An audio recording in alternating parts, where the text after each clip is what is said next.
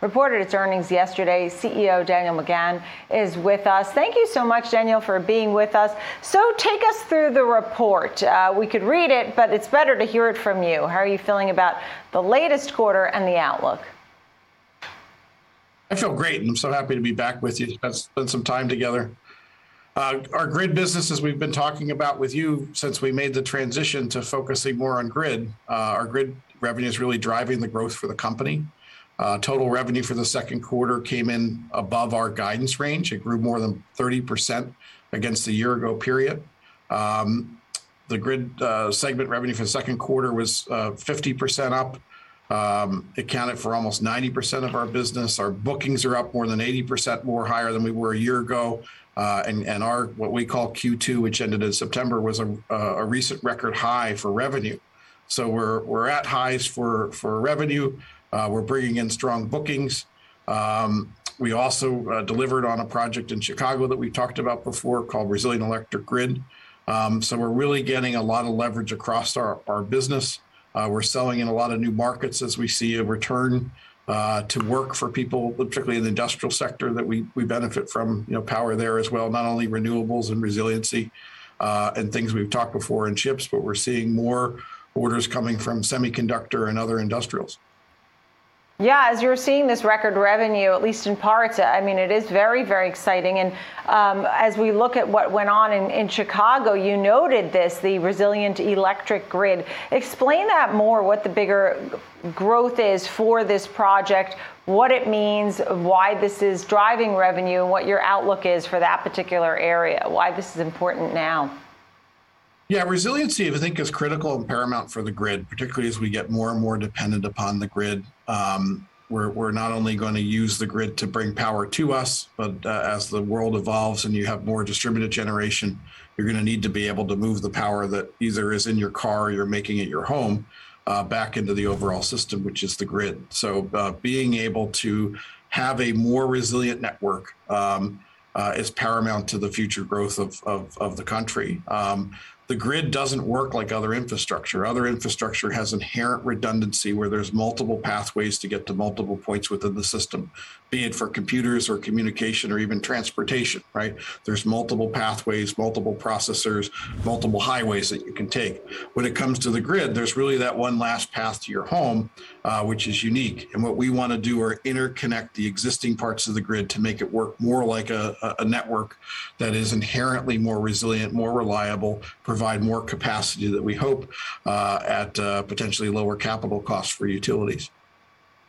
Is that one of the biggest challenges? I was going to ask you, as somebody who really fully understands how this all works, what are some of the biggest challenges? And that may be, at least in part, to have that single path at the end. Um, what would you say are some of the biggest challenges that I'm sure you'll attack over the next few years? Tell me more.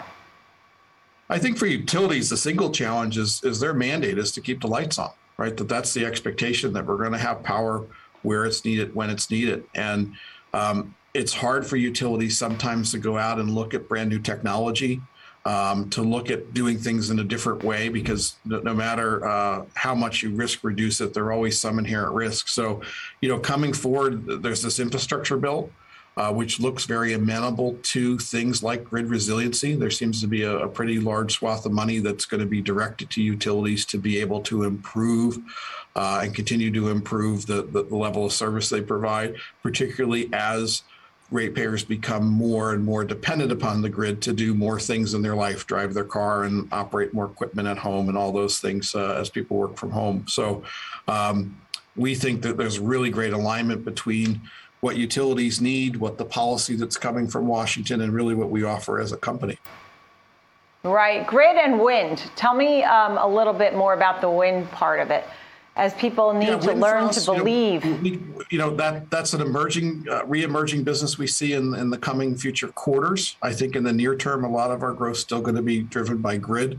Uh, we made a decision a number of years ago to really take control of our future by growth through grid. Um, it does look like things are setting up in our principal market, which is India. Um, that 2022 may be a very, bright year for renewables and specifically for wind there. Um, that's something that many of our investors have been looking forward to and hoping eventually would would come to fruition. early signs out of India looks like next year is going to be um, uh, a pretty good year uh, and really back to um, hopefully a bit more of normal on how, how the wind market used to be. There were some policy changes, and those policy changes seem now to be aligned and behind us. Uh, and our partner over there, Inox Wind, seems very well positioned to be able to con- continue to take market in the Indian market. The COP26 summit uh, just occurred. Obviously, everybody's looking at all things about our planet and climate. And what is your takeaway from something like that? Um, you know, you you always are. Everybody's learning and trying to make the world a better place. What is on your agenda now?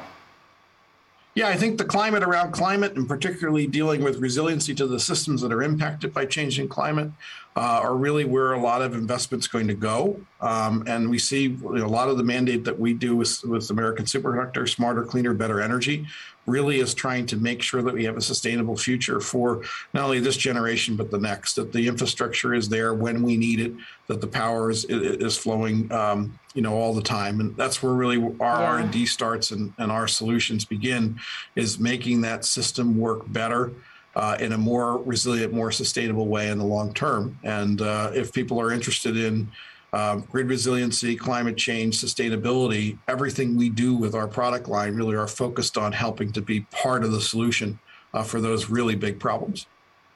Yeah, for the next generations. I like that you mentioned that. American Superconductor CEO Daniel McGahn, nice to see you. Thank you for coming back on the show. We always love having you. Great quarter as well. Congratulations, and we'll see you again soon. Thanks. Thank you. Appreciate it.